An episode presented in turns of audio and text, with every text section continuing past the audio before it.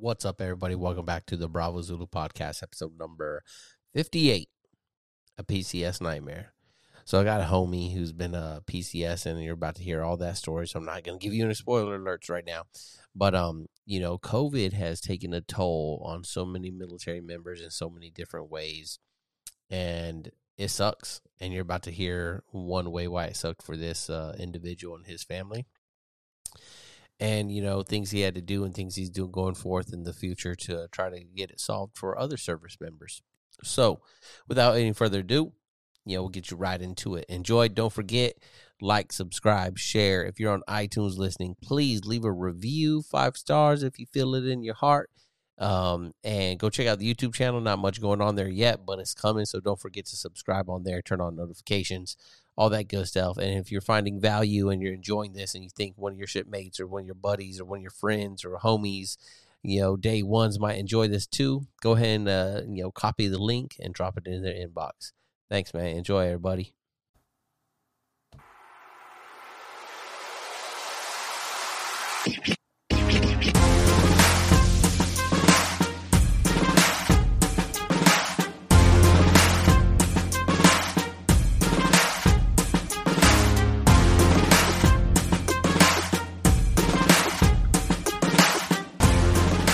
Yo, yo, yo. Welcome back, everybody, to another episode of the Bravo Zulu podcast.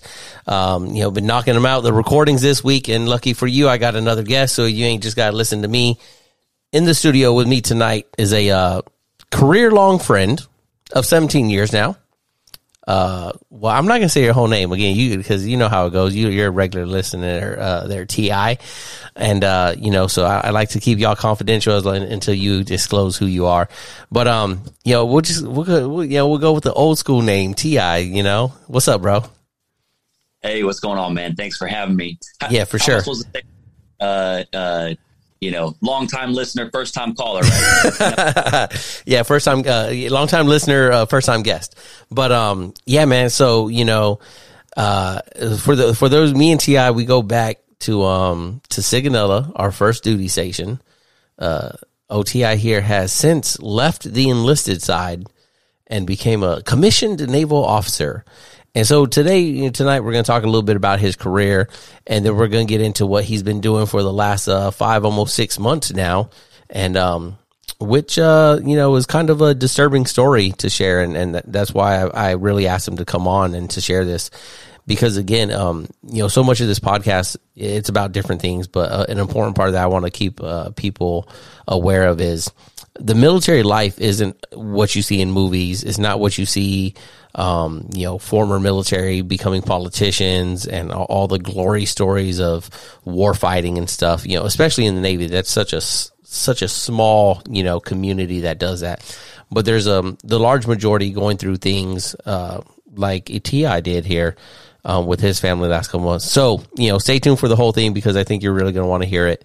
And, um, you know what, what it's really like sometimes. So, uh, T.I., you know, with, without further ado, why don't you uh, give us a little spiel on, um, you know, how long you've been in, uh, and then just you know take us through your uh, career path for a little bit, bro.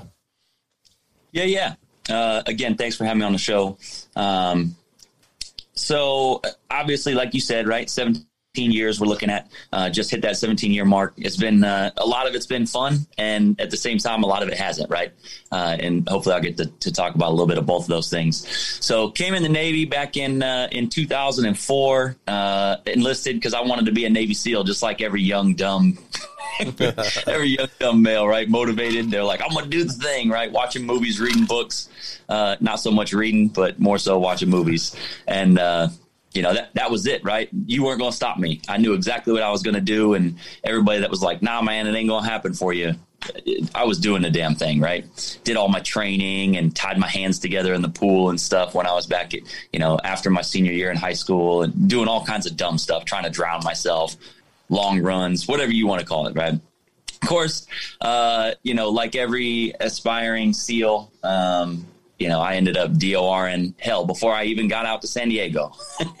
so, um, anyways, I ended up going needs of the Navy and striking uh, the old storekeeper rate, right? Um, yeah. So, uh, you know, of course, there was some some introspection I had to do, and you know, cheer myself up, if you will, right? Pull my britches up uh, and move on. Because after I did that, I was like, man, I'm locked into a job that I don't want to do for the next four or five years. This is going to suck. And then a little bit of good news came to us, right? In uh, in A school, and they found out, you know, towards the last couple of weeks there, after we got done on the computers doing that self-paced stuff, uh, they said, hey, you know Seaman Ivester, you're going to Sigonella, Sicily. How you feel about that? And I was like, oh man, paradise, huh? Okay, let's do it, right? Yeah. Uh, so I went home for Christmas or whatever. This is back in 2004. Went home for some Christmas break, uh, and then ended up heading to um, Sicily. Uh, got there in January or whatever, right? 2005. Uh, and then, of course, you know, I'll talk a little bit more about the experiences and stuff there. But uh, just real quick to kind of speed things up a little bit for you so we can get to talking. Um, ended up uh, going on an individual augment while I was there. Did a little tour, uh, did some detainee stuff or whatever in Iraq. Came back from that. Um, finished up my my Sigonella tour. Ended up going to Oklahoma City, working for TACAMO.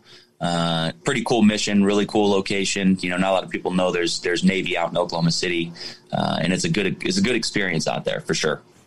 And so once I when I was there, I was interested, looked into Seaman Admiral stuff, and uh, you know, people were like, just put the application in, just do it, right? It's what you want to do, do it.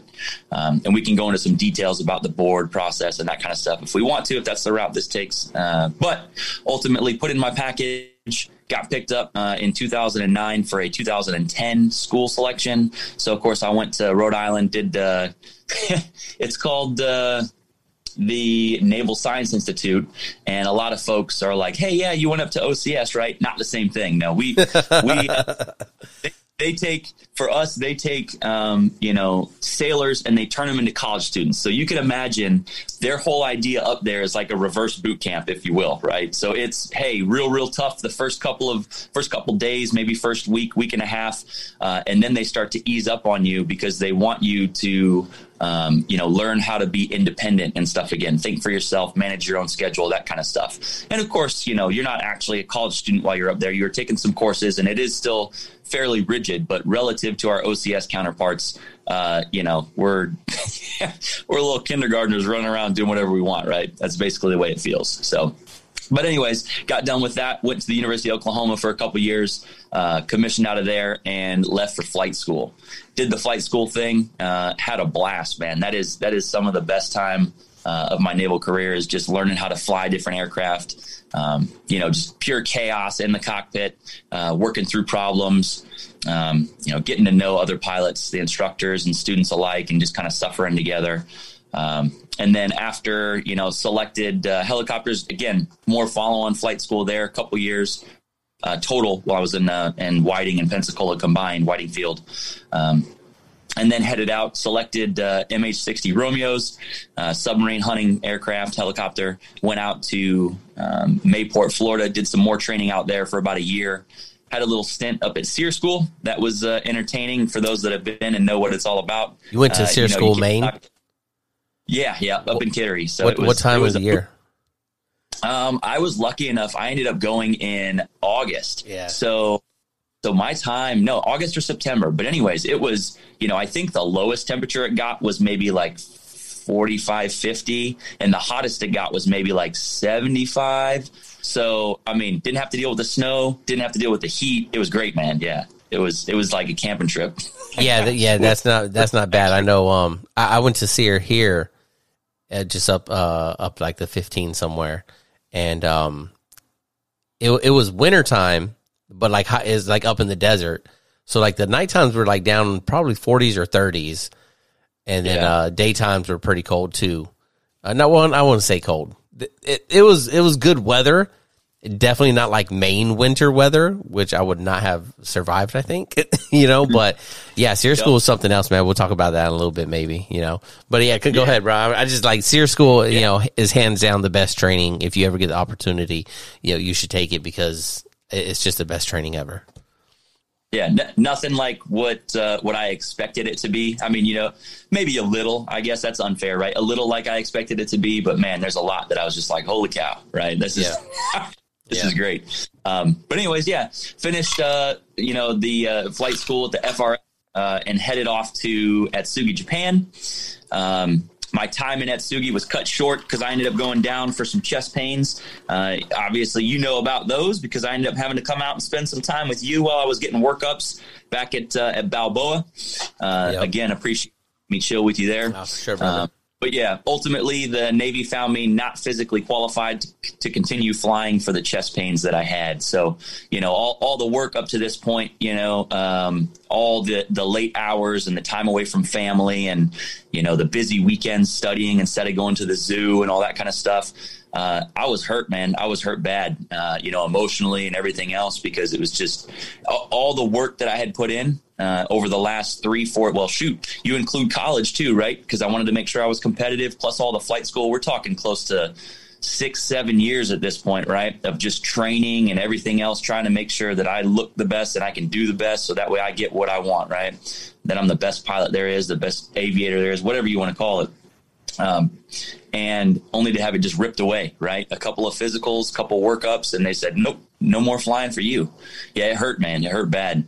Um, took me about probably nine months to really get my head back in the game and say, hey, look, I, I can either, you know, fold and be done with this as it is, or I can move on and continue to try and be a leader, right? I'm an officer at this point, so I can I can affect some change you know, whereas, you know, old, old SK2 or LS2 Ivester could, could impact very little, right, in the Navy and, and very little with, with uh, sailors' careers and their progression and all that kind of stuff. And, um, you know, made the best of it. Ended up uh, working with some good folks and redesignating to public affairs officer uh, and that's what I've been doing since. So went to uh, left out of there a year early. Like I said, that tour was cut short. It was supposed to be three years, ended up being two. Um, ended up heading to the East Coast. Um, planted roots with the family and stuff in Chesapeake, Virginia. Had a couple of small schools and things that I had to go to, but ultimately I ended up being the deputy public affairs officer on uh, Mighty Warship John C. Stennis out of uh, Norfolk, Virginia. Um, and while I was there, man, it was, I'll tell you, you know, a lot of folks say, and I'm sure all of our enlisted listeners are going to say carriers are awful, you know, but I got to tell you, um, I'll, I'll, put it like this, right? I know how my sailors lived. I know the things that they had to go through. There'd be no way in hell I could do enlisted life on a carrier, man. I just, it's so much. It's the grind is always there. You're always busy. Um, and you know what? It's unfair for me to say that it's just on a carrier, right? It's on every ship. I know this, right? Our sailors know this. Every ship is is tough.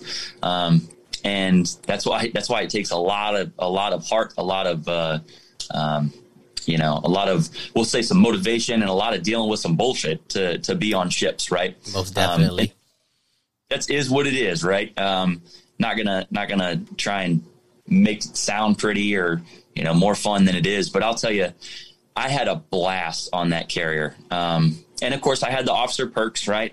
And they are, they do exist, you know, uh, eating in the wardroom and, you know, different watches and some other stuff. But I chose to, to make the best out of it. And I ended up getting up on the bridge team, getting OD underway qualified on a carrier. Um, and that's that's awesome, man. That trust you get up there and steering the carrier and driving in the middle of the night and that kind of stuff is great. Um, I didn't actually end up OD underway uh, qualified during any of the big underways that we did. Um, some sorties and some other stuff. Uh, I did all my UIs, my under instruction watches and stuff. But uh, I definitely conned the hell out of that ship, right? I drove it during all kinds of flight ops and everything else. So, but um, all that to say, you know, where we're at now, uh, finished that tour. I got sent, uh, I got orders to go to Desron 7 in Singapore be, to be the public affairs officer out there. And that's where things got adventurous, we'll say. Um, we've been stuck in the hotel for five and a half months now because of our friend COVID. Um, you know, Singapore has their own policies for entry, and uh, there were just numerous occasions that we could just not get into. You know, it's like, hey, at one point we were 72 hours from boarding the aircraft to get into that country after waiting two months. Uh, so we were super excited, right? All my household goods and everything are still in Singapore. Um, we launched those, you know, ahead of our move um, as as is normal, right? You get your household goods picked up, and then you'll follow. Um, but anyways, yeah, uh, 72 hours prior to that flight, they they uh, they locked the country down again for COVID, and we sat for another three, and then eventually uh, I had to take a hard look, man, and and you know, luckily I had you know, people will look back and they'll say, "Oh man, the detailer, what are they thinking? Right? Why would they send a family there, knowing that it's locked down and everything else?" But I had a good relationship with my detailer, and and uh, ultimately, I said, "Hey, you know, at month four, four and a half ish, I was like, boss, something's got to give. Like I, we can't do this. We can't wait anymore. The kids aren't in school. Like I need to settle down. We need, we need orders somewhere else." Um, and they they made it happen. It you know, it, and I had to be patient, right? Of course, things can never happen as fast as we want them to. Uh, but they made it work. And uh, so now we're headed to, I'm going to be headed to the Navy History and Heritage Command at Washington Navy Yard for about a year, working with uh, some outreach and stuff there. For those that don't know, History and Heritage Command is in charge of all the museums and some of that cool stuff that you see. Um, you know, our boss is getting swords. The Constitution is just one piece that History and Heritage uh, works with. Um, you know, all the all the museums around the country and then after that year, I'll likely be headed to the Pentagon and do some work there for about another year. And so that's where we're at right now. In fact, I'm actually up in DC right now. We were doing some house hunting and uh, got a lease that popped in my email. Got approved, so we get to sign that tomorrow morning and get the kids' uh, paperwork for school enrolled. So that's where we're at, man. That's that's where we're sitting right now. So before we jump into this, uh, I get, let's just start there you've been PCSing for five months. Yeah, man. Even more than five at this point. Yeah. So. Well, going on, like I said, going on almost six months, living in different hotels through what areas? Just like all right there in the Virginia, Norfolk, Chesapeake area? Yeah. So what was kind of weird is, you know, when, when we're looking around, when we, when we first found out how this was going to go down, um, we you know, we're looking for some short term stuff. Um, and you know, I don't want to get into entitlements. I know you got some some admin LDO friends and some you know YN uh, PS friends and stuff that uh, I'm sure they're they're certainly listening. Um, but you know, not not to talk too much about entitlements. Uh, essentially, I wasn't going to get because it was in the same geographic location as my, my stop was in the same geographic location as my departing uh, permanent duty station, my detaching permanent duty station, while I was waiting to fly over. I wasn't going to get any new or any increased uh, housing allowance. I was still falling under my previous BAH rate. Um, but I couldn't continue living in the home because, you know, I, the first of all, um, we had, we would have nothing, right? We would have to find air mattresses and stuff to stay in there, um, which which is doable but the owners ended up selling the home because the housing market is just too damn good, right? Yeah. So they, they ended up selling the home, which they were more than you know. Um, they they helped us. We actually stayed in the home about seven months longer than what our lease was supposed to be for, and that was just them helping us out. So you know when they said, "Hey, you're you're getting your stuff picked up," now's a good time, I think, for you guys to move out. We're like, "Yeah, we agree. Like, totally works." Um, so that said, you know, that BAH that we were receiving, we had to try and find a place that was, uh, you know, affordable based on that for a short term. And so at this point, right, you know, in my mind, if back in April, uh, we're like, look, let's find a hotel. You know, it doesn't matter if it's a little over BAH. We're only going to have to do this for three, four weeks, maybe a month, maybe two months, right? Like that's it. So we're looking for places we're looking for some stuff because we considered doing a you know a short-term apartment month by month lease and that. But then we're talking deposits and you know we got to have a turnaround and an inspection on the place before we have to leave. And uh, we just we couldn't do that because essentially we get our we get our tickets and then and then the next week you're flying out right? Yeah. so it'd be difficult to to do all that stuff especially with dealing with hey you know, short short term lease break. Like we could be in there for, you know, it could have only been a week, right? Um, we didn't know. So we damn sure didn't know it was going to be more than five months. Otherwise, we probably would have done it. So we posted up at the Navy Lodge, right? Everybody knows the Navy Lodge. Uh, it's not terrible. Um, you know, it gets the job done for our service members. Um, and the lodge that we were at, they've got some awards and stuff for being the best lodge in the in the world and some other things. And it's close to the base, so you know, I damn sure enjoyed driving the seven minutes up to the base rather than you know my 35 to hour long commute that I had down in Chesapeake up to Norfolk. So, anyways, our stay there, we. Uh, you know, we we initially booked for two months, and we were like, "There's no way in hell we're going to be here for two months." Um, and we had the dog with us, and then the three kids. So um, I got three kids: 14, uh, 11, almost 12 years old, and nine years old. My wife and I, and then we got a small beagle. Um, and we're, we're, we stayed two months in a uh, roughly 300 square foot apartment with two full size beds in it and a pull out couch. Um, you know, a, a, kitchen with, with six plates, two pans, six forks, right? Like that's what we were living on. We were living out of eight suitcases for that two months because again, we were supposed to be wheels up headed to Singapore. Um, well, uh, like I said, uh, we had we were 72 hours from flying out.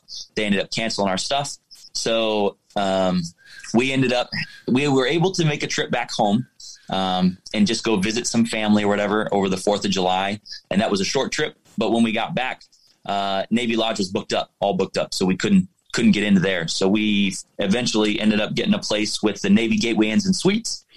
Um, which for again those that are that are listening, they know that's for the TAD folks rather than the PCS folks, but they're changing again, changing entitlements and the use of those places. But ultimately, it didn't matter. Uh, we ended up getting in, and instead now we're in a uh, it's a four bedroom. It's basically like a like a like a condo, really. Um, it's small, and you know it's certainly it's certainly still cramped for our family, but I'll tell you what, it's a lot better than 300 square feet. And we've been making that work for the last uh, three months or so.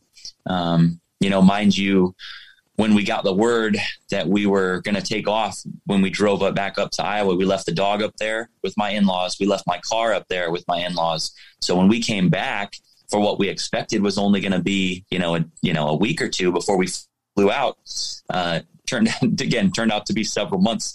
So once we got orders that we were staying here, my wife had to make a quick turn, and uh, she got on a plane, went out there, got my car, drove it halfway back this way. We met the met her in Charleston, West Virginia, with the, with the uh, kids, so they could say what's up to the dog, and we made had a little fun, right? Pool, ate some pizza at the at that hotel. It was weird to get out of one hotel and into another one. Felt like a vacation. It was strange, yeah. but anyways, yeah. So yeah, five five months, man, and there's a there's a uh, you know a lot that happens that you just don't think about when you're that close with your family for so long.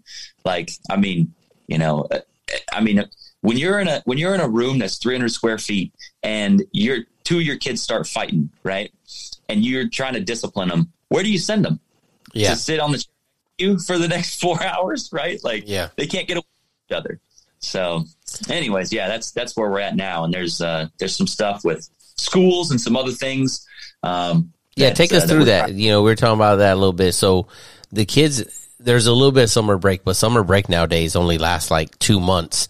So your school, your kids, all school age, you know, it was shit middle school, almost going into high school, right? Your eldest, yeah. like they've been out of school for almost now six months. So were did they complete their well six months? What's this fucking September? Yeah. So they they were pulled out of their last uh, quarter of school, right?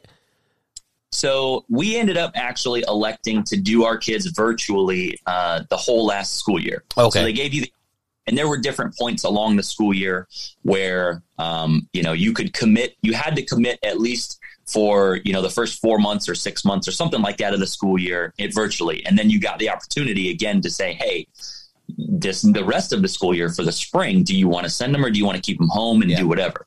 And for us, we ended up so initially we said hey covid was still scaring everybody we're like you know what we're going to keep the kids home for the first part um, and so we did and then when it came time for the second call uh, we already found out we were going to singapore and we're like listen if we we talked with the school and we said if we virtually school our kids when we make that move to Singapore, would you allow them, you know, because we knew we were going to leave around April timeframe before the end of the school year, uh, would they allow the kids to continue to finish out the school year virtually? Sure, we'd turn in their Chromebooks and all kinds of other stuff. And they said, yeah, um, as long as we're not enrolling in another school because we're still in that transient status and whatever, um, they were going to accommodate and allow the kids to finish virtual school. And they did.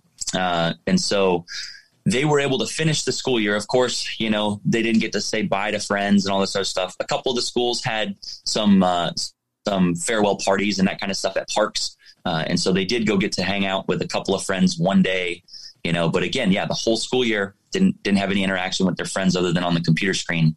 Um, but so then, yeah, so they finished the school year in May, uh, May, June, something like that virtually. But at this point, we're in the lodge and we are like, okay, cool. And we kept getting all the emails. They're like, hey, enroll your, you know, sign up for your your classes. My oldest is starting his freshman year, so they're like, you know, got to pick your classes for this year. Um, my middle child would would be starting. She's in sixth grade now, so it was the same thing, right? Got to get your classes lined up and everything else.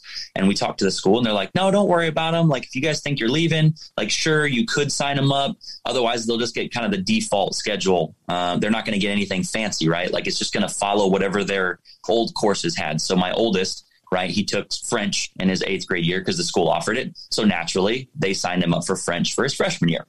So, anyways, we uh, we end up um, we continue to get emails throughout the summer as stuff is progressing, and we're starting the conversation with the school district in which they were enrolled. I'll leave them out of it just because uh, there are there is going to be more than likely some legal action uh, on our behalf to try and help out service members. So I'm going to not say the school district, uh, but anyways, the the school district. Um, you know, we got some emails. We worked with them. We said, "Hey, are our kids going to be allowed to get into school uh, if we happen to still be here?" And they were like, "Well, we'll deal with that when we get to it." Um, but yeah, you know, we support the military, we support our service members, all this other stuff, right? Um, and we're like, "Okay, great." And you know, come this uh, it was a couple days before the holiday because you know most of the kids start september 4th 5th 6th something like that right after the holiday weekend um, and we get some emails. They're like hey here's your schedule. Here's orientation. Here's whatever.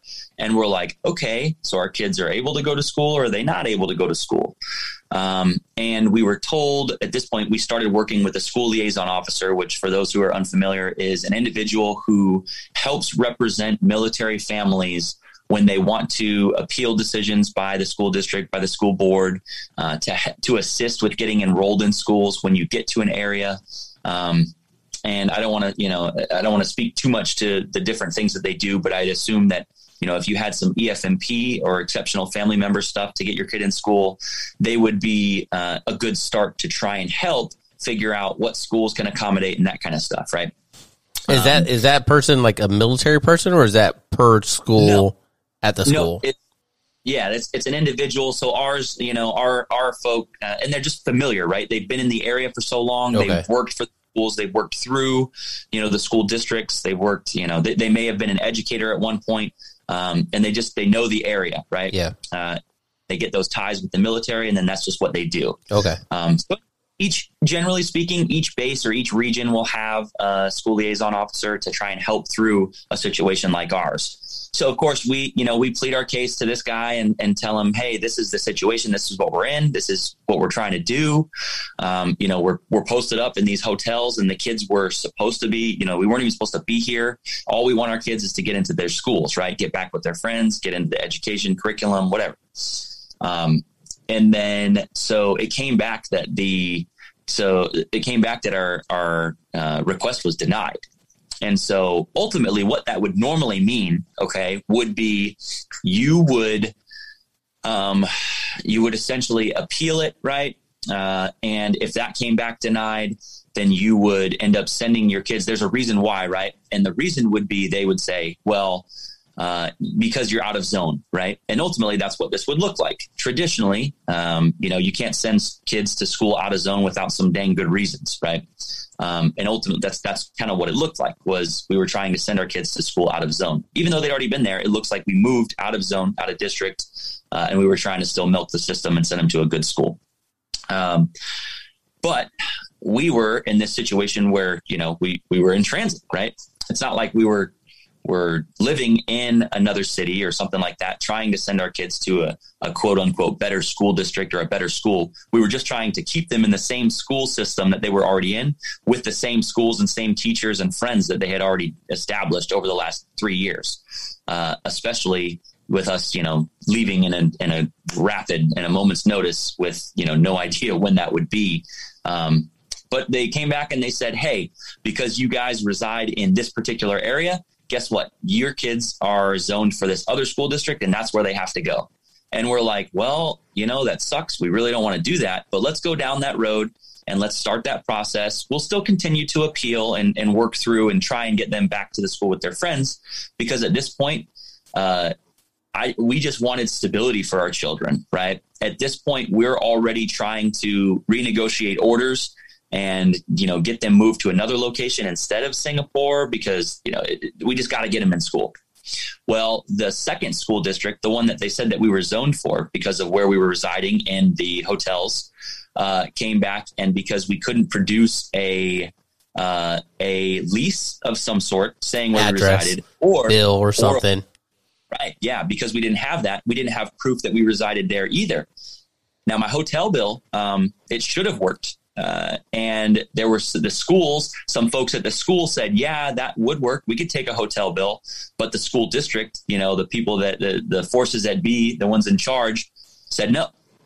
And so now here I am, military family with with no way to get my kids into a school. So we're we're frantic, like we're my wife and I were oh man, we were heated. We like it's so it's one thing to be um, displaced from your home. It's one thing to be you know by choice uh, posted up somewhere, moving and causing these hardships for yourself and that kind of stuff, right?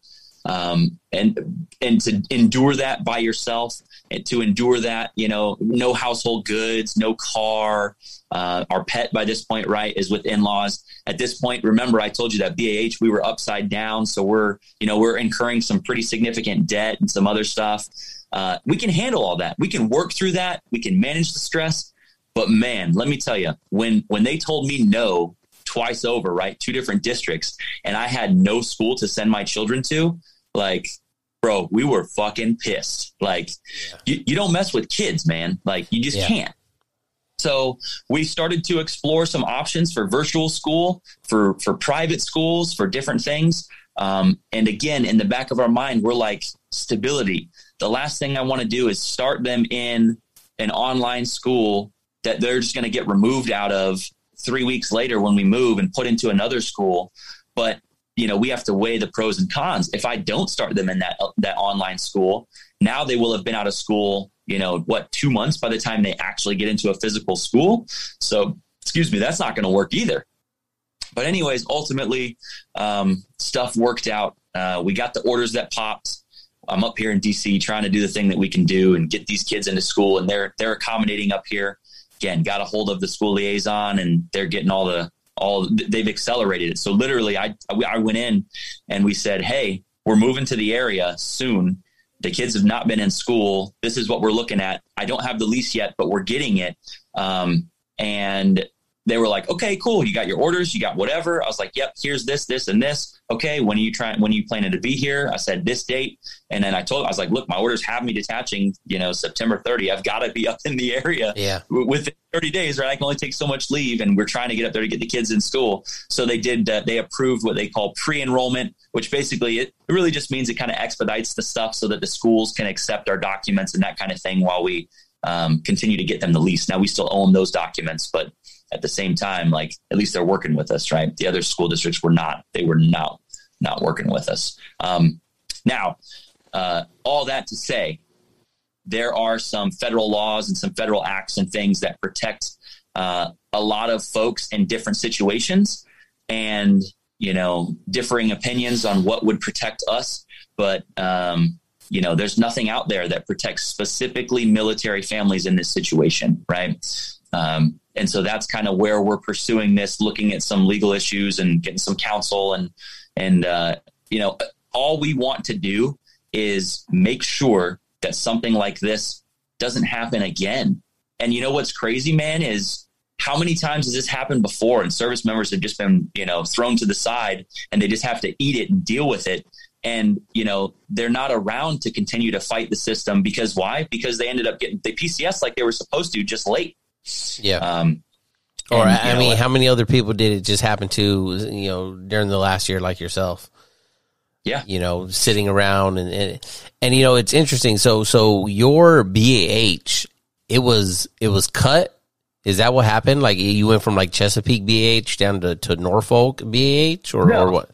Oh, so I still got I still got the same at, at the command, right? So yeah. I would still get the Norfolk BAH rate because that's where the ship was. Um, and also and then my intermediate stop was also there, right? Yeah. So what what ended up happening was um, the the hotel costs are what drove they went they went up right so i'm not i'm not yeah, so my bah was i think 2112 or 2139 something like that right just over just over $2100 a month oh my god uh, yeah, yeah. the place we were living was about $2400 a month right? Because of course whatever we, you know how it goes. You yeah. know you, you play the game. You, how much can we afford? Is it worth it? Is it you know all these other things. So to us it was. We paid a little over bah but when you're talking, you know, the the NGIS or the lodge, some of those rates, man, you're talking, you know, just shy or if not over a hundred dollars a night, even for long term stuff. Yeah. So you know, when I'm looking at at 21, and I'm sure you know our listeners, hey, give me shit, right? An officer complaining about you know what's 800 bucks a month or something like that. Um, and I get it, right? But but ultimately, it's something to consider, right? We had to consider it, and it is an inconvenience to us, even with some travel pays and some other stuff, trying to help out um, because we we incurred a whole bunch of other debts uh, trying to get over there, i.e., shipping our dog because uh, we had to we had to get the we wanted to get the dog that's by choice. We were going to take the dog with us, so we had to pay a shipper fifty six hundred bucks to make that happen. Right? Damn. Uh, so when you start to add those things up, you know, eight hundred dollars delta upside down each month over five months. Now we're talking, you know, some pretty significant money that we're losing. So yeah, it's it, yes you're you go check out a O3E fucking pay you know pay chart. Everyone just go Google the fucking thing. Sure, he makes some money.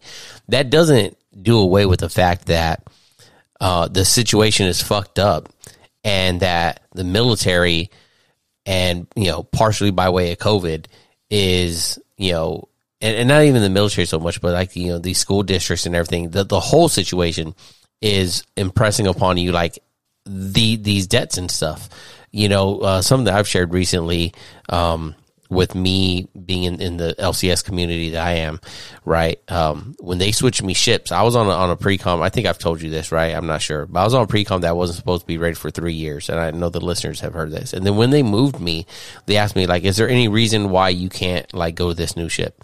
And I was like, "Yes, because I don't have like family. I don't have no kid care, no child care, right? Like it, it just doesn't work." right? The way we planned as the Navy wants you to, right? You know, your sea shore flow and all this, like we have it planned to work this way. And, you know, I told them, I was like, look, if I have to send both kids to, you know, childcare, that's like 1500 bucks a month, pushing almost yeah. two grand. Okay. Like this is California. Okay. And then second, if, um, you know, everyone knows my wife is a nurse and people just look at it like, oh, y'all got it. Uh, you have two grand every month? And then, you know, should she have to switch to day shift because of for whatever reason, right? Because someone has to pick them up because she there's no night care if I have duty or something overnight, right? And she works, I have duty. Where the kids going? You know what I mean? So I was like, you guys understand like that's two grand out plus her taking a pay cut of day shift, which equates somewhere to like four to five grand a month. You know what I mean? Like the two grand out plus her, her like I was like, don't get caught up of just because you make money, you know, that there isn't shit happening there. You know what I mean? Whether it's officer, civilian, right. you know, chiefs, whatever. Like everyone, every family has different situations. And all we're trying to say is if it's happening to you, you'd be damn sure that's happening to E3 Johnny and his family yeah. that right. not getting shit worth a paycheck, right? That's having yep. to find out some kind of way to, to make it work as well. And that's what's fucked up about it.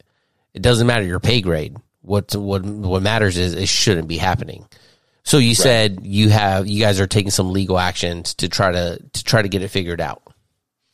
Right. Yeah. And, and, again, what, what we're really looking for, what we're trying to do is just, you know, at, at, the very least, bring this shit up to the attention of, of someone beyond the person sitting at the desk making the decision to say yes or no. Um, even if it adds a person to the review chain for an appeal or something like that, uh, even if it you know requires some additional training for the folks that handle enrollments or military service members, kids, something like that. Just just something, right? Yeah. Um, you know, and it's going to be. I don't expect it to be quick. We do not expect it to be fast. Uh, and you know luckily for us we're close enough that we ought to be able to make several trips down up from the you know from the dc area back down to norfolk anytime we need to go into court or fill out documents or you know whatever the case is. So we're gonna we're gonna pursue it man. We're gonna we're gonna continue and try and make it right. Um, and you know maybe perhaps there's something out there that exists already that's supposed to protect us, and it's just so uh, you know it's just unknown. Like it's just never used. There people aren't educated on it, and if that's the case, you know, let that shit float to the top so everyone sees it. Definitely, and you know, I commend you on that for uh, for that, bro, because it, it's um too often, especially as like khaki leadership and everything, right? Is like um you just roll with those punches, right?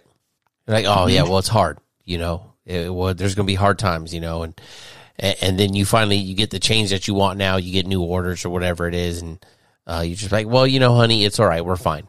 We're we're going now, right? We got the orders. We're in a place. It's fine. It's okay, but it's still happening down the road, and hopefully there is something out there um, already that is helping uh, people out. That, that, just like you said, that just needs to be bring brought up, and you know that um you know, it could be kicked to the right levels uh, as part of like check-in process. As part of that, you know, you want to get super fucking sailor here as a, the sponsorship program and stuff, right? Because like school liaison fucking person, I never heard of that. Right. I mean, yeah. one, my kids aren't in school. They're, they're approaching school age and we've never PCS out of San Diego while having kids. But I mean, like, if you're a listener, like, jump on the Facebook comments. Like, have you ever fucking heard of the school liaison officer? Maybe you have. Maybe it's just me because I, I'm not in that, you know, area of, of life yet. But I think that's pretty fucking important, right? Yeah. Especially when you're PCSing back and forth and this and that. But yeah, man, um, it's super shitty six months, man. Oh, man, I know my wife would have lost her shit on somebody fucking somewhere, as I'm sure you know yours as well. Um, having to yeah. keep her reeled in, probably right with it. I mean, woo. That's the thing, man. Right? Is you know we talk about the stressors and everything else with the move and and all the other things, you know, um, and this is the one, right? My wife, it. I, I won't go too much into it, but this is the one that that stressed her to the point where uh, we were seeking, you know, chaplain assistance and some other things to manage through that stress. Um, you know, it it shouldn't come down to that, right? It shouldn't get to that point. Uh, there should be folks willing to help to, you know, it, make exceptions and, you know, to really just think of the kids, you know, think of the children, do what's best for them. You know, hey, oh man, I guess I lost the paper that says that they can't go here. Just get the kids in school for three weeks. Yeah. And I'll tell you, the schools themselves, the actual schools themselves had had even come out and they had said, you know, different individual the schools were like, we had no idea you were going through this move, through any of this stuff, and we're like, how? We've been communicating back and forth with the district, so there was a there was a wall there where the schools basically told us, you know, uh, it, it, hey, if we would have known about this, we would have been trying to help you from this side to, to get the kids in, and we could try and work some things and whatever the case would be. But um, because we went about doing things the right way and not the shady way, uh, that's where we hit the wall, right? And so, what does that tell us? What does that tell me? You know, next time I'm not going to talk to the district at all. I'm just going to let my kids show up at school, and the school, the district isn't going to know any different that we're not in the same place, right? Yeah. Um, that ain't the right way to do business, right? We're not out here. I'm not advocating breaking the law and stuff like that, right? Getting folks in trouble. Cause I think even filling out the paperwork today with the kid stuff with school, um, it said that it was a, I don't know, different class. It said it was a, a, class four misdemeanor or whatever if you lie about where your kids live trying to get them enrolled in school. But ultimately, it's a crime, right? Doesn't matter what type. And yeah. I'm not here recommend that to people. Um, and so we're going to try and, and help, you know, push this through, get some, get some guidance, get some clarity on the situation. And we've talked about going to the media. We've talked about, um, you know, like I said, hiring some different attorneys. We've already talked, started talking to some of those folks and, uh, we'll see where it goes, man. Well, and, uh, I'll have to follow up as that yeah, stuff proceeds. For sure, right? Uh, you know, uh, write write that Congressperson, whoever it is, uh, Virginia or whatever, write them and and see what they could do or whatever. But so you know, now that we've covered that, let, us back up throughout your career a little bit and let's talk about that um your pilot time. Right, so you, you go through college, and, and we might get back on another episode and talk about STA Twenty One, all your experience of that. But let's talk about you know you you go become but are you an aviator? Are you a pilot? I know y'all get nerdy so, about that shit. Yeah, yeah, yeah. After you, it don't matter, man. You call me a pilot, you call me aviator. It, it doesn't matter what it is, right? And notice I said you can call me because I'm never not going to be one. I still got my wings. I still got everything else, right? Just because the doc said I can't fly doesn't mean that I'm not still a pilot. Um, but yeah, So you come out of college and you're a student naval aviator or an SNA, they call it, right? You're like, oh, I'm an aviator. That's so cool, right? Um, yeah, man. Yeah. And, so uh, yeah, so then you like, like, so I know you were over here. You you were going through the this medical process and everything. Um, and, and, you know, let's touch on the the the hey, you can't fly anymore. Like what kind, like how dark was that period? Because something I like to try to touch on is people's different uh, experiences with that stuff. Because as, as I've, I, I'm sure you know, you being a listener, you've heard like I haven't experienced those times, right? So I cannot share anything that like that uh, of my own with people. So I feel it's always important for people to hear like others who have gone through their dark times. Um, I'm not gonna say depression or whatever because I don't know what it was, but you know everyone has dark times, um, mentally or physically or whatever. So you know, why don't you share like what was it like for you, and you know how dark did you get, and how did you pull yourself out of it? Yeah. So, so to kind of give you to set the tone for that, um, I got to give you a couple of couple of background pieces here, right? So, back when I was in like third, fourth, fifth grade, sixth grade, I was a real shithead kid, man. I had all kinds of problems. Um, you know, ADHD because it was it was the new thing that was popping out. Uh, I had ODD, which is uh, oppositional defiance. Basically means I disrespect authority figures just because they're in a position of authority. You know, you tell me to do something, I say get fucked. Like I'm not doing it, right? just because you told me to, I'm not going to, right? That's that's the kind of stuff, and that's just being a shitty person, right? Shitty kid. But anyway, it don't matter. Anyways, um, so going through school, you know, you always they always ask you to like, what do you want to be when you grow up?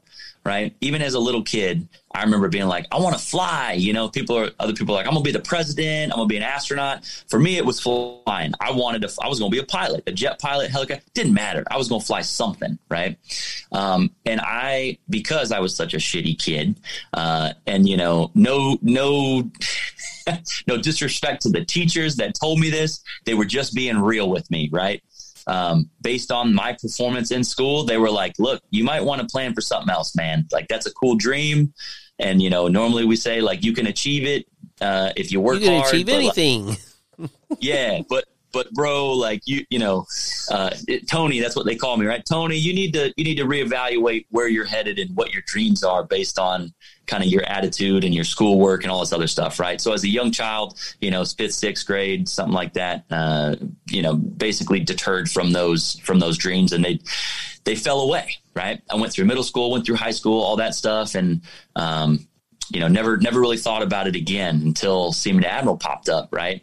Few years down the road after graduation. And I was like, oh, so this is a possibility, right? I just got to bust my ass and get in there and I'm good, right? Um, so to be accepted, right, in that program is is one, it's it's real competitive, and we'll talk about that on another episode or whenever you want. But anyways, get get picked up for that pilot stuff, bust my ass through college. And I wanted to be the guy that was bring, you know, banging 4.0 the whole time. And I almost did it uh, because I wanted to make sure that I was ready for what flight school was going to bring me. I wanted to be build those academic practices, right? Learning how to study, that kind of stuff. That's what I view college viewed college as to prepare me for flight school because I knew it was going to be tough. Um, and so in college is where I really started to um, to mature with those types of study habits and that kind of stuff, right? In the world of academia. And so during that time, you know, uh, uh, part of the Seaman Admiral program is that you've got to get the degree within three years. And anybody that knows how long a bachelor's degree takes, three years is, is rough, right? Like, especially when I have some other obligations, you have to get through a certain level of math, through a certain level of, of science and physics and some other things, plus my obligations to the ROTC unit with different courses that they offer. Anyways, you know, a lot of those would normally count as electives, but unfortunately, they, you know, it, it, doesn't matter. You still have to fit them in. Even if they, they count or they don't count, you still have to fit them in. So there were times when I was taking 22, 24 credit hours a semester, right? When the normal workload is only 12 to 15.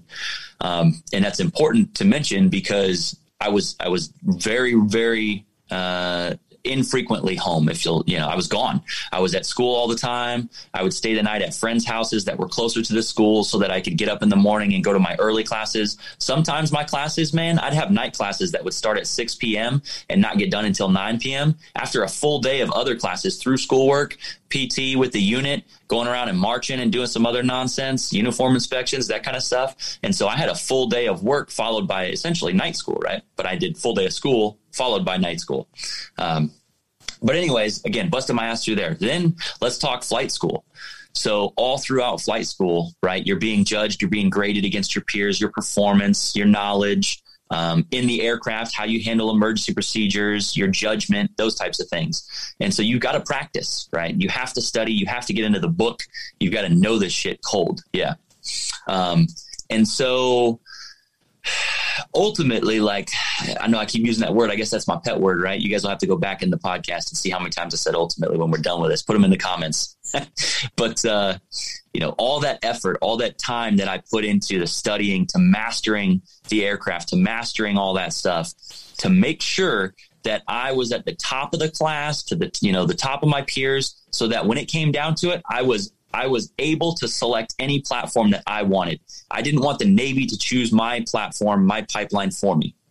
And I did it, right? I, I qualified for jets, chose helicopters. I knew I wanted to fly helicopters. Um, when it came time for helicopter selection out of there, you know, again, it's competitive and it's like, hey, you know, the best folks go here generally. This is what you do, whatever. Same thing, right?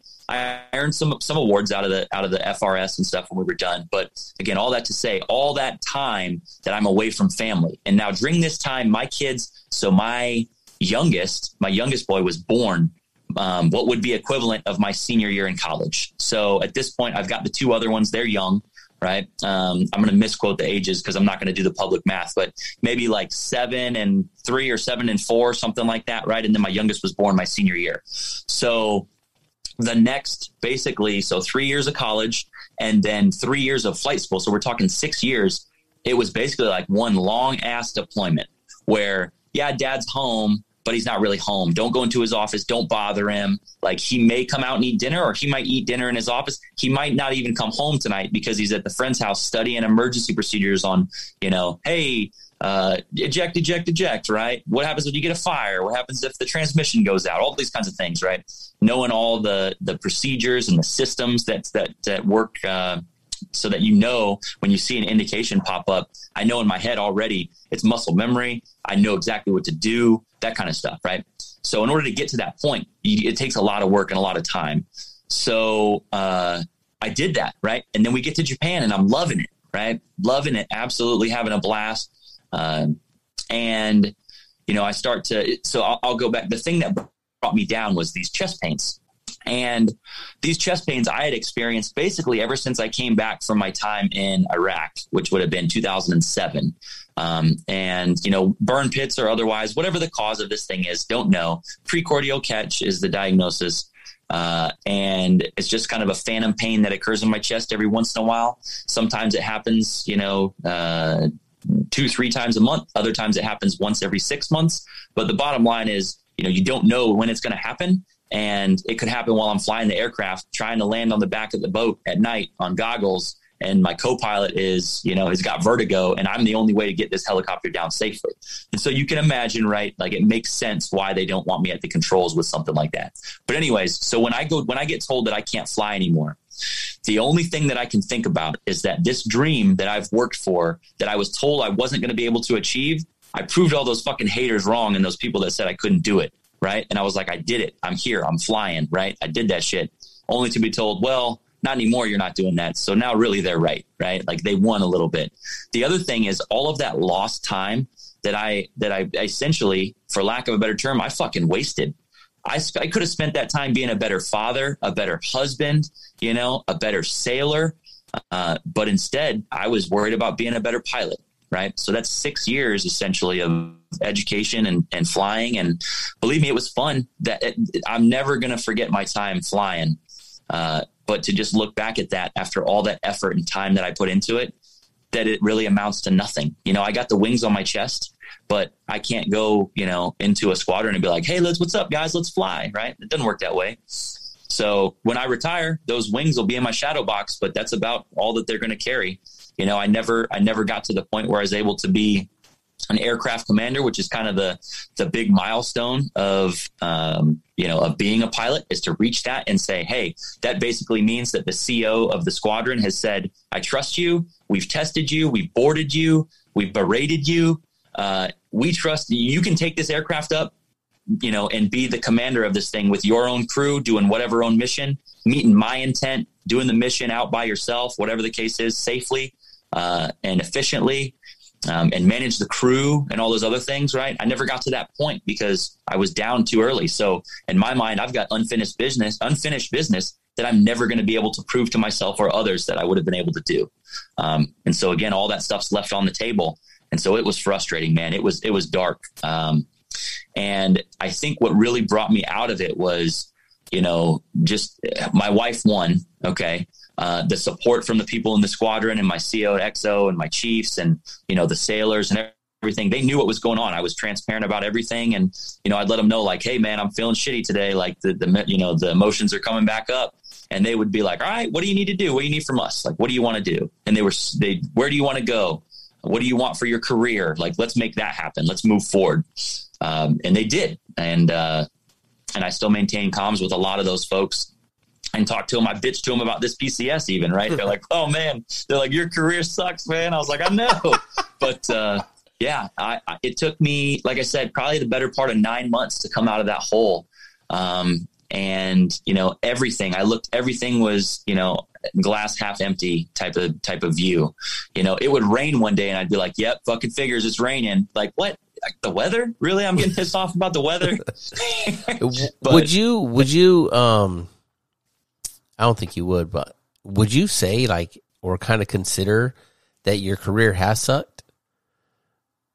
You know, I I can't. It's it's so it's so hard for me to say this, right? But the Navy has presented me with so many unique opportunities and so many cool things um, that I have to say that it's cool. You know, uh, fucking, I bet you any any and well, I can't say any, right? But I guarantee you, there's a hell of a lot of E5s out there that would say, fuck it. I'll go to college, get commissioned, and go to flight school and fly for a couple of years, only for them to tell me I can't fly later. Like that just ate six years of my career, and I had a blast doing it. You mean right? I, like, you had like and, and like so? I say sucked, but you know you could put that a lot of different ways, right? Um, it it it, it did it suck because you're not flying? Sure, maybe yeah, right, definitely. Yeah. Uh, has it sucked because like um you spend all the time away from family. Yeah, for sure. Has it sucked because how many deployments have you been on? Oh man, too many. but like, like many. how, like how many? Like you made one, you made the IA one as a pilot, like out of uh, actual pilot, and then the Stennis. and then yeah, the okay. with the. So, okay, and okay. Then all the, and then all the in and outs, you know, the little underways. So I think yeah. we did it in in a matter of six months, seven months, we did six. So in a matter of, so it was six months. Yeah. In a matter of six months, we did seven or eight, uh, underways. Yeah.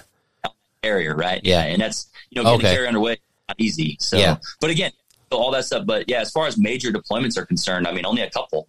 Yeah. Um, but then little shit here and there, right? Yeah. So, yeah. It's always the little shit in between that. Yeah. But you know what I'm saying? So it's like, you know, um, but even though you've done all that, you know, you, you think, well, like, well, it sucked because again, you're not flying and you haven't actually done what you set out to do. Yeah. Right. You know, where, like you said, other, you know, some other E5 might be looking, for, man, you haven't done shit. Like you've barely done shit. Like, you know, they'd be happy about barely doing shit. Right. Whereas like to you, like you like, yeah, but you know, I haven't done as much shit, but the shit I have done has still taken away time. So it, to, to me, it's just, a, there's like so many ways you could look at it. And yeah. w- when people are sitting there or even yourself, like, and, you know, how many points of view do you look, do you look yeah. at it, you know? Yeah, and and you know you, you bring up a good point, right? Like going back and looking at the deployment count. I mean, I think what four, three or four like no shit actual deployments plus the in the in and out underway stuff or whatever, right? But when you, I mean, you, shit, you've got friends that have been on this podcast that have been on that many in one tour, you yeah. know, like in just a four or five year stint, they've been that underway that many times. Um, and you know, shit, talk, talk 17 years. How many have they been on by that point? 20 You know, yeah. you look at my sea service, my overseas service, you know, all that stuff. Like I only got a couple stars on there, man. I'm not sitting there with, a, with a big rack, you know. Yeah. Uh, but but no, and to say that is like you know, that's that brings me back to like unfinished business, right? Like I haven't got to really uh, do that kind of stuff. But now I'm in the public affairs world. Uh, and so, you know, a lot of folks like to think of us as kind of, you know, we, we are support, right? We're support, we're staff, that kind of stuff. Um, but, you know, especially where I'm going, right? I'm going to a, a command that works outreach and stuff for museums. Um, and so not getting underway, not deploying. Same thing with the Pentagon time, some more staff work, not getting underway, not deploying. Uh, and so my career could potentially end without another deployment happening at all, depending on what that next, you know, the next duty station holds. And I mean, you can't be mad about that.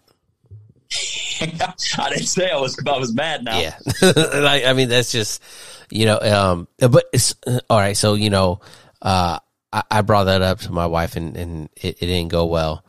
Um, because no one likes to deploy, right? Right.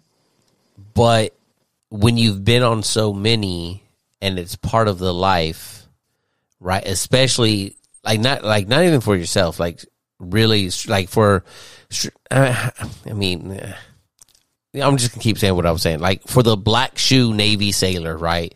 The you know the the mm-hmm. tin can, the small boy. You know, yeah, carrier aviation people too, but deployments are a bit different, right? For for everyone, yeah. you guys going just you know kind of as the rider, the det on the ship, or you know, um, whether it's a would you would you get on destroyers or cruisers at all, or were you strictly uh, sub, uh, carriers? I was destroyers and cruisers, yeah, yeah. So you know, but so for that ship's company person on that small boy, like and having all that, yeah, I was talking to some of the chiefs at work before, and I was like, if I don't have to make another deployment, I'll be fucking happy.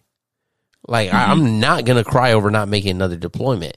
But then there's that little bit of sailor part in you that's like, yeah, but one more deployment you know, one last hooyah, you know, out there. You know, wouldn't that be cool just to go see, to go see the world one yeah. last time?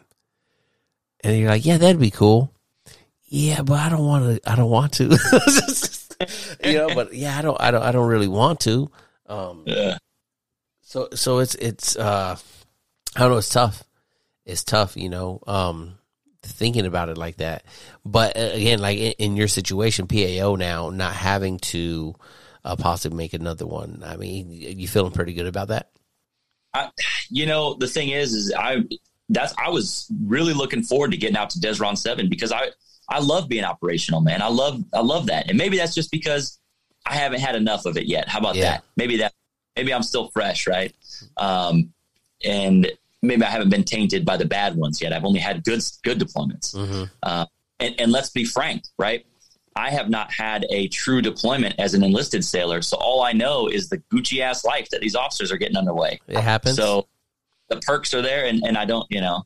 Um, and, and, again, hats off to those enlisted sailors because there'd be no way in hell I could do it, man. I, if we went back and Sigonella was not my first tour after that, you know, I think I would have been out after that that first the you know that first enlistment. I would have been gone. Chalk's out. See you later. Yeah, you think so? Yeah, I think so, man. I think that would have been the case. Yeah, it would have been too much. Yeah. It is different, you know, and um, you know, like I said, I think I think we'll get into that in another podcast uh, about some of that stuff because I got a lot of questions. Um, not not not new things that I've talked to you about, but just like new ways to talk about it. But you know, um, what you so you're going to the history and heritage command. Yeah. You know we'll, we'll, we'll wrap with this segment here. What are you looking to get out of the history and heritage command or what what i'm a big fan of history. I know you are too. So like what would be your dream like assignment or dream like thing to cover as a pao for history and heritage? Like what like what would you like I have no fucking clue what they're doing. Follow them on Facebook. They post some cool shit because it's naval history stuff that I, I, like. But like, what uh, have you thought about that, or, or has you know your sponsor or anyone talked to you about what you're going to be doing there? And then in your mind, like, what's your like? Oh my god, if I could do this, you know, yeah, what would it be? Yeah, there's just been. I mean, there's been a little bit of discussion. Obviously, I I just got my orders. Uh, shit, not even a week ago. I got my orders uh, what Thursday of last week. Um, and so, and then trying to reach out, to you know, you don't get a sponsor that fast, but I did, I do the, the, guy I'm going to relieve, uh, is acting as my sponsor, um, because, uh, it's just easier that way, right? Yeah. Uh, and I know there's some program stuff. You can't, your sponsor's not supposed to be the guy that's relieving you, but whatever, right? Like in this case, it works because nobody else there is going to be able to tell me about what my job is going to be other than a PAO, right? If I was just another sailor, then it makes sense. But um, so he's he's working through some of that. Uh, some of the different deputy directors for departments at the History and Heritage Command have reached out and they've kind of said, "Hey, this is the cool stuff that we do." Um, you know, they there's some. Um, like some underwater archaeology stuff, right? Like looking in, in, at old battles and ships and, and stuff, seeing kind of underwater what that looks like, right?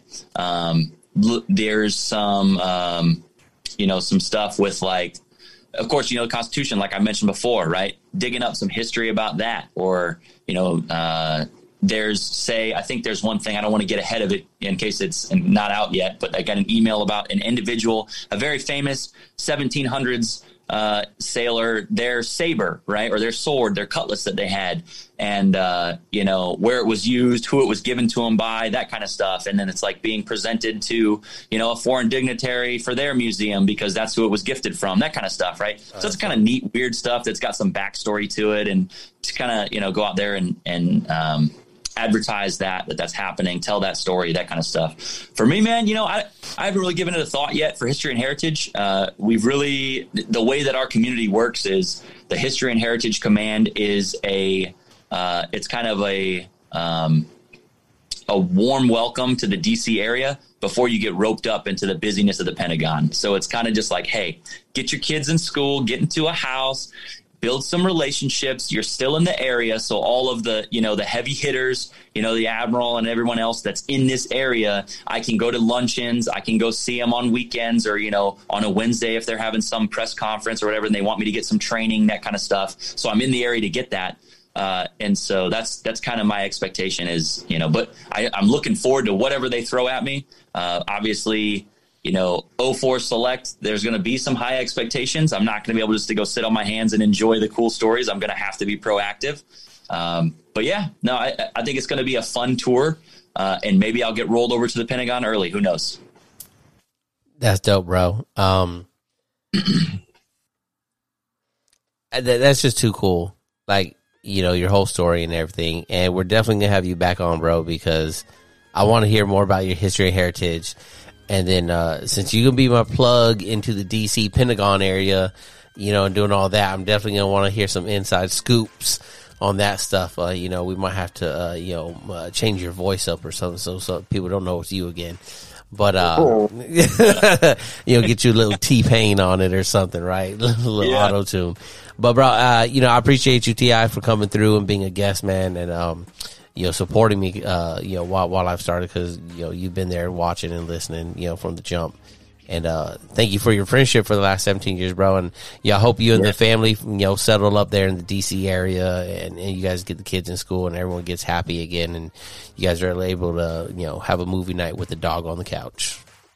Yeah, man. Thanks for having me. And, uh, for sure, you call me anytime, I'll be on. All right, brother. Take care.